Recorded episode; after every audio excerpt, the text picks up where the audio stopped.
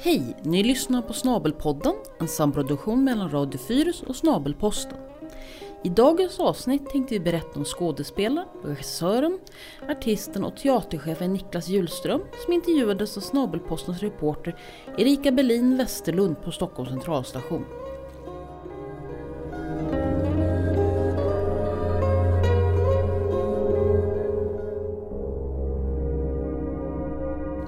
Niklas Hjulström, född 1962, har varit skådespelare sedan han gick ut scenskolan 1990. Han tycker det bästa med skådespeleriet är sammanhanget när man repeterar och när man kommer ner till teatern på kvällarna för att byta om. Det finns väldigt många kloka och roliga människor inom teatern, säger Niklas. Han jobbar även med film och berättar att det roligaste i filmerna han varit med i är de gamla Beck-filmerna. Och när det kommer till tv-serier var det hans roll i De drabbade som han tyckte var roligast att spela. Han har även varit med i en del teateruppsättningar, bland annat Chicago på Kulturhuset och Stadsteatern i Stockholm där han spelar med Lisa Nilsson, Sharon Dial och Dan Ekborg. Skådespeleriet finns också inom familjen och han har skådespelat tillsammans med sin pappa i tv-serier.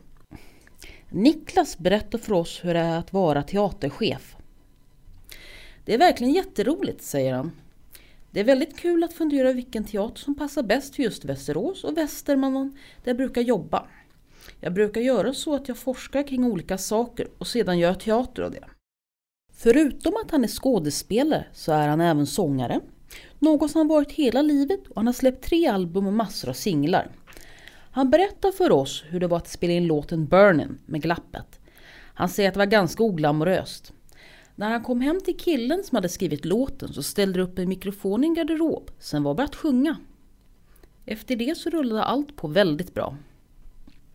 Låten släpptes som singel och sålde massvis med exemplar och vann både guldskiva och grammisar. Senare bildade han popduon Q med Anders, killen som skrev Burnin och han säger att de hade väldigt roligt tillsammans. Idag är han ensam med Q. Förutom Burnin så har han gjort massor av andra låtar som finns på Spotify och sjunger då oftast på svenska och engelska. Vår reporter frågar om han gjort några jullåtar, vilket han inte har gjort, men han tycker det verkar som en bra idé.